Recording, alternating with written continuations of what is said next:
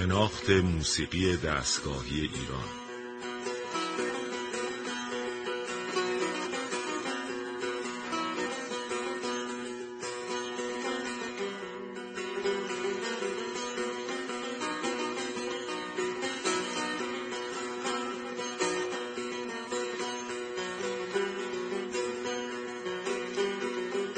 تهیه کننده و مجری محمد رضا لطفی.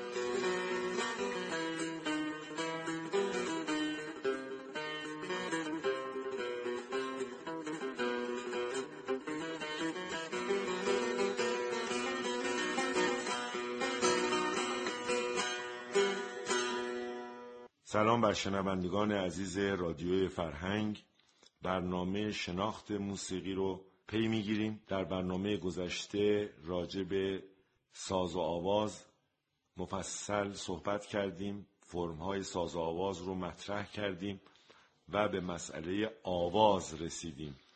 در برنامه گذشته راجع به مکانیزم آواز و هنجره و تحریرها پرداختیم. و رسیدیم به مسئله گویش در زبان که تأثیر به سزایی در نحوه یا لحجه خوانندگی داره.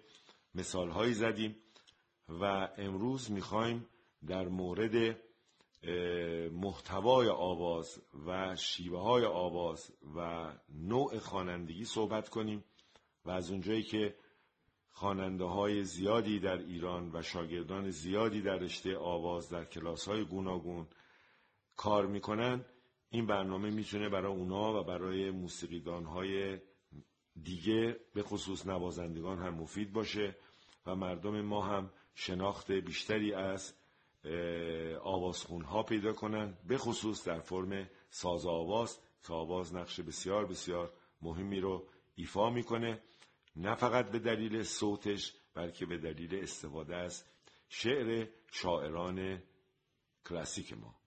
در موسیقی دستگاهی ما یکی از پشتوانه های مهم آوازی ما در دل تعذیه خانان نهفته است. از زمانی که تعذیه به وجود اومد که تاریخ بسیار طولانی داره و جناب بهرام بیزایی در کتاب مفصل خودش و تحقیق مفصل خودش تاریخ تعذیه گفته این تاریخ تعذیه به دورانهای خیلی خیلی گذشته می انجامه اما در دوره صفویه به بعد آروم آروم به سمت دوره قاجار میاد تعذیه خانی پردخانی و تکنیک های موسیقی مذهبی رشد می‌کنه و تا جایی که حتی در دوره ناصر شاه تکیه دولتی درست میشه که این تکیه دولت رو وقتی عکساش شما نگاه می‌کنین واقعا حیرت می‌کنین.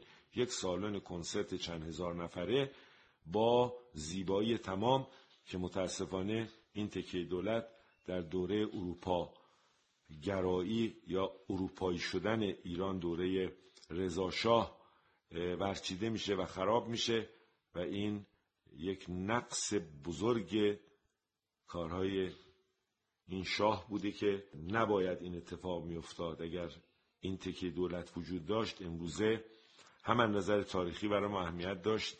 هم می‌شد درش برنامه های موسیقی خوب و برنامه های نمایشی خوب اجرا کرد. تعذیه خانان موین البکایی داشتن که این موین البکا کار تدریس شخصیت های تعذیه رو با خواننده ها کار می‌کرد و اینها رو وامیستوند کنار دیوار به صورت ردیفی و با ردیف موسیقی ایرانی ردیف آوازی ایرانی اینها را آموزش می‌داد و خود کلمه ردیف هم منطبق می‌شد بر شخصیت ها که پشت سر هم باید گوشه های متفاوت رو میخوندن.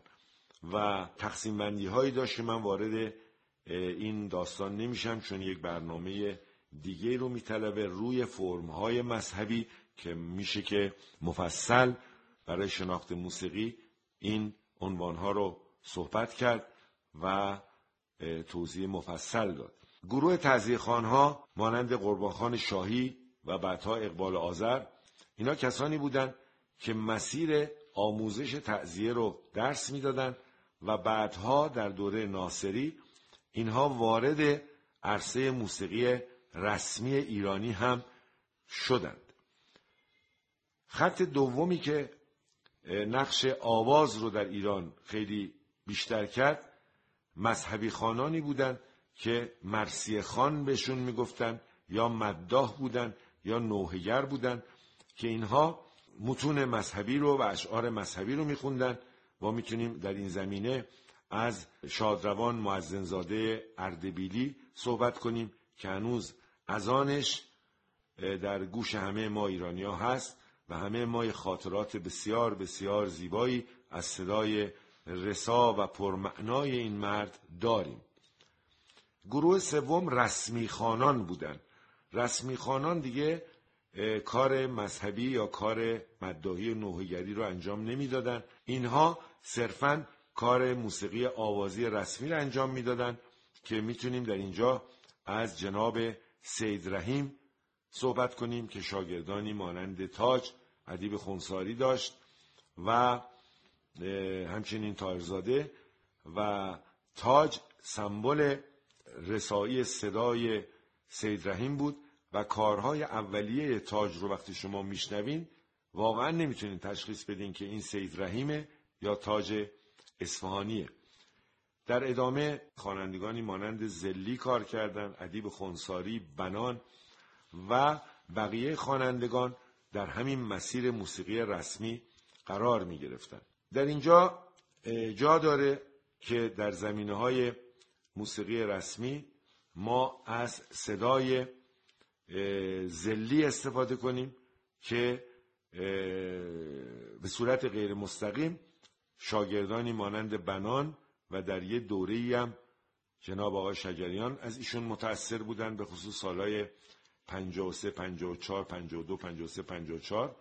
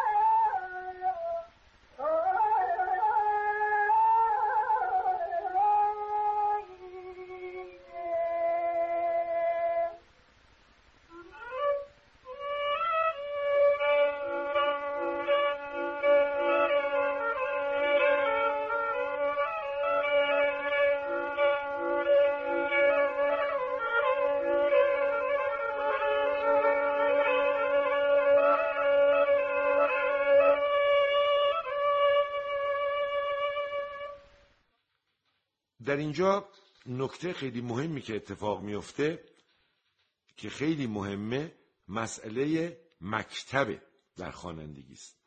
در ساز و آواز مکتب بسیار مهمه. برای مثال شما نمی‌تونین با تاهرزاده همکاری بکنین و جواب آواز بدهید و سازتون از مختصات صدای مکتب اصفهان و نحوه خوانندگی تاهرزاده برخوردار نباشه. برای مثال شما وقتی می‌بینین که جناب آقای برومند استاد عزیز ما شادروان برومند در اون ردیف ها یا در اون آوازهایی که تارزاده خونده بهتر بگیم آوازهایی که تارزاده خونده شما می‌بینین که متوجه هستین که چگونه جناب آقای برومند جواب آواز میده و این انتباق مکتب رو با صدای تاهرزاده به خوبی میشنوین. در اینجا من برای اینکه این مسئله رو در ساز آواز مشخصا تاکید بکنم و شما هم بشنوین به یک قطعه از ساز جناب آقای برومن که همراه با جناب آقای تارزاده اجرا شده رو میشنویم.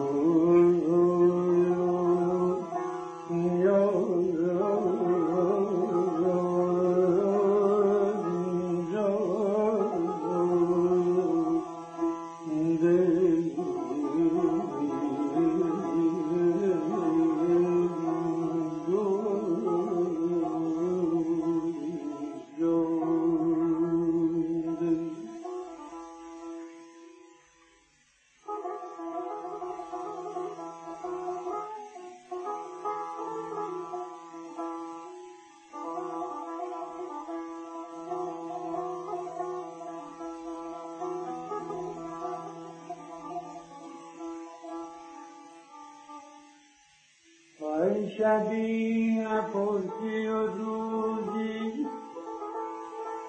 دوست داران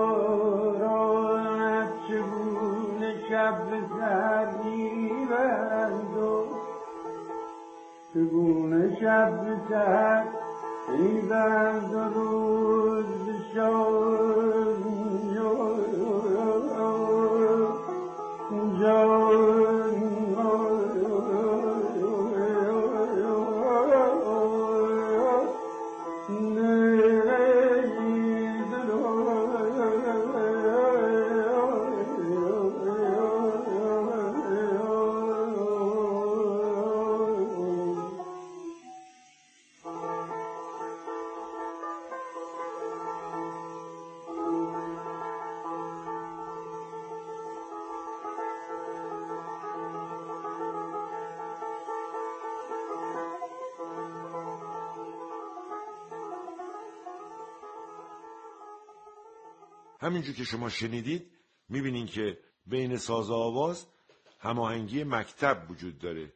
برای مثال اگر به جای استاد برومند یک نوازنده می‌زد که در این مکتب متبهر نبود و استاد نبود یا تارزاده نمی‌خوند یا برنامه به شدت آسیب می‌دید. پس ساز و آواز یعنی نوازنده و خواننده باید دارای یک مکتب باشند یا حداقل در یک مکتب بتوانند ساز و آواز رو همراهی کنند در رابطه با ادیب خونساری هم این مسئله رو شما می‌بینین. وقتی ادیب با هنرمندان بزرگی مانند کسایی و جلیل شهناز به اجرای برنامه می‌پردازه چون مکتب هر دو اصفهانی هست در جوابهای آواز و نحوه بیان و هنری ساز دقیقا با آواز همکاری و همراهی داره. شاید به همین دلیله که شما مثلا با جناب ورزنده آواز ادیب رو یا نمیشنوین یا کم میشنوین یا جناب بنان با مرتزاخان محجوبی می‌بینین که به پدیده به نام هنر میانجامه. یا خود این جانب وقتی که با جناب شجریان ساز می‌زنن ما هر دو از یک مکتب برخوردار هستیم و بیان مشترک پیدا می‌کنیم. امروزه متاسفانه شما در همین برنامه های اخیری که از جناب شجریان میشنوین قبلا هم اشاره کردم نوازنده ها به خاطر اینکه مکتب آوازی شجریان رو و سابقه آوازی شجریان رو خیلی شناخت ندارن یا در زمینه جو آواز کار نکردن طبیعتا برنامه با توفیق بیشتری برخوردار نشده و نمیشه. این نکته خیلی مهمه. در رابطه با مکتب من خودم تز پایان نامه لیسانس خودم رو با استاد راهنمام جناب آقای برومند از یک سو و استاد راهنمای دیگرم به نام آقای دکتر مسعودی شادروان دکتر مسعودی از سوی دیگر کار کردم در مقایسه با آوازخانی تاهرزاده و آوازخانی اقبال با آقای برومن گذراندم و اینها رو به نوت در آوردم و با کمک شادوان دکتر مسعودی این دو آوازها رو با هم مقایسه کردم و به نتایج خیلی مهمی در این رابطه با راهنمای استادام رسیدن و اون این بود که آوازخونها از یک مکتب برخوردارن مثلا مکتب اصفهان و نوازنده ها هم باید در همون مکتب تبهر داشته باشن ساز بزنن. مثلا جناب آقای اقبال با شهنازی علی اکبر خان و برادرشون ساز زدن بیشتر از همه. و این نکته خیلی سایز اهمیته که ما باید در رابطه با مکتب آواز صحبت کنیم. بعضی از دوستان ما تا به تازگی البته به تازگی مدعی شدن که این مکتب مکتب کردن درست نیست و یا ما یک مکتب آوازی داریم و یک ردیف آوازی داریم این به نظر این جانب درست نیسته چرا که ما با استادهای قدیمی خودمون که کار کردیم مرتب از مکتب حرف می زدن و برای ما توضیح می دادن. از جمله استاد کامل ما جناب آقای دوامی راجع به مکتب با خود من بارها و بارها و بارها صحبت کرده و خودشو ادامه دهنده علی خان نایب سلطنه می‌دونه و تعلق خاطرش به مکتب تهران هست تهران و اطراف و خودشو از مکتب اصفهان جدا می‌کنه. اگرچه در بخشی از ردیف های خودش از آوازهای تاهرزاده و دیگران هم استفاده کرده اما اونها رو با لحن و لحجه مکتب تهران ارائه می‌کنه. و در اصفهان ما خصوصیاتی داریم که در آواز تهران وجود خارجی نداره مانند ادوات تحریر برای مثال یا تنوع تحریر یا مناسب خانی اشعار و نحوه بیان آواز از طریق دهان. خیلی نکات متفاوتی بین مکاتب هست. ما در خطاتی و در مینیاتور و در معماری هم در فرهنگ شرقی و فرهنگ اسلامی مکاتب داریم. برای مثال در مینیاتور شما مکتب مینیاتور اصفهان رو دارین. مکتب هرات رو دارین. در نقاشی اروپا هم این گونه است. شما مکتب مونیخ رو دارین در نقاشی. خب اینا خیلی مهمه. ما مکاتبی در ایران داشتیم ولی در اثر تغییر جغرافیایی و حوادث تاریخی این مکتبا یا بعضیاشون از بین رفتن مثل مکتب موسیقی قزوین که یک دوره‌ای مرکز فرهنگی و مرکز هنری ایران بود خود شهر ری ری سابق که مرکز علوم و هنر و فلسفه و ادیان شناسی بود. در تهران هم از دوره امیر کبیر که تعداد زیادی از موسیقیدانهای شیراز به تهران اومدن آروم آروم در خصوصیات زیست تهران صاحب یه مکتبی شدن که زلی رو می‌تونین صاحب بارز و مهمی از مکتب تهران ببینین. در اینجا ما متاسفانه باز وقت برنامهمون کمه. و ما بعضی اوقات خواهش می‌کنیم که وقت برنامهمون رو به نیم ساعت افزایش بدن و ما با توجه به پخش موسیقی که با لابلای برنامه اجرا کنیم وقت توضیح و گفتارمون کم میشه. و اگر فقط گفتار و توضیح هم بدیم برنامه یک نواخت میشه. در اینجا برنامه خاتمه پیدا می‌کنه. همه شما رو به خداوند متعال می سپارم روز و شب شما خوش باد.